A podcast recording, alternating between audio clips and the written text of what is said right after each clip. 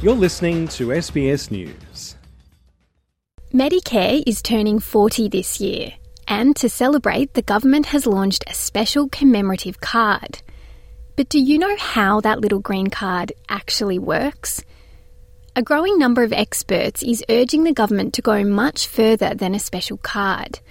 Peak bodies representing healthcare consumers and medical professionals say the government should fund a public education program about Australia's healthcare system. Dr. Elizabeth Deveny is Chief Executive Officer of Consumers Health Forum of Australia, or CHF. The healthcare system is critical to all Australians. We pay for it through our taxes or our Medicare levy or our private health insurance or our out-of-pockets, or through buying our medicines, or through the petrol it takes to get to the appointments, or the time we take off work. It's our health, and we have a right to understand what our tax dollar is buying and how we can best use it. When Medicare was first rolled out 40 years ago, Dr. Deveny says there was public discussion about how the new universal healthcare system worked. It was in the papers, people understood what its intent was and how they might access it. And indeed, when Medicare first came in, the government funded people whose job it was to go out into communities and be available to explain it to you. Hey, we've got this new thing, it's called Medicare, this is how it works. You're going to get a card, this is how you use it, this is what it pays for. But she says younger people, and those who arrived in Australia after 1984, missed out on that education. So they just grow up with Medicare, and the thing is that no one teaches you how it works. We don't teach it in schools.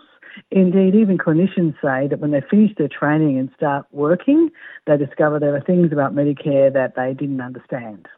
CHF is concerned that Australians' gaps in knowledge about the health system mean people are missing out and paying more for healthcare. Their concerns are echoed by the Royal Australian College of General Practitioners, which has issued a statement calling for greater health literacy, specifically about Medicare. Both organisations argue that in a cost of living crisis, it's more important than ever for Australians to know they are entitled to free and subsidised healthcare. Last year, the proportion of people who delayed or did not see a GP because of the cost rose to 30%, according to the Australian Bureau of Statistics. Worryingly, those with a long-term health condition were more likely than others to skip their visit. Dr. Deveny says it's those people who may actually benefit the most from greater education.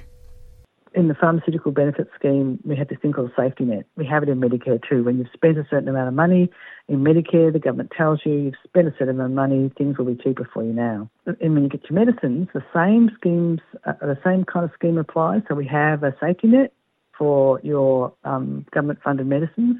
But when you hit the limit, nobody tells you. So we're pretty confident that there are Australians who have chronic disease, who've spent a lot of money on medicines and who don't realise that actually they're past the threshold and the cost of their medicines should have been reduced or indeed free. CFH would like to see complicated rebate processes like this automated and made more flexible for individuals. But Dr. Deveny stresses that simple fixes often come down to education.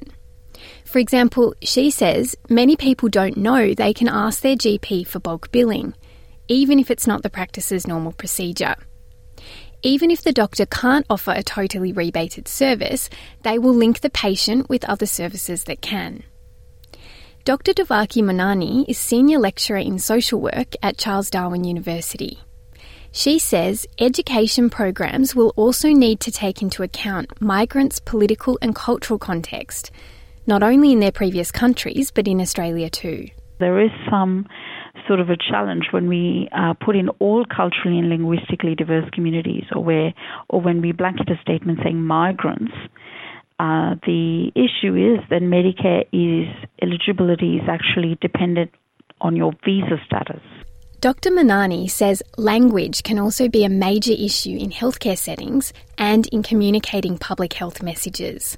But she points out it's not just about the words used, it's also about offering a conceptual framework. One of the easiest language to translate in any cultural, political context is the rights language.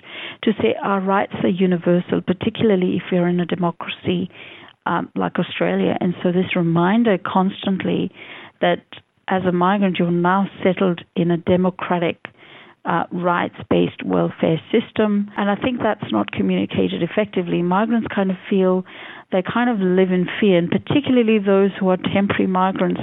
Dr. Manani says that fear can translate into mistrust of institutions like the healthcare system, or an unwillingness to claim benefits. We need to remind migrants and other non-migrant groups in Australia that Medicare is our basic human right.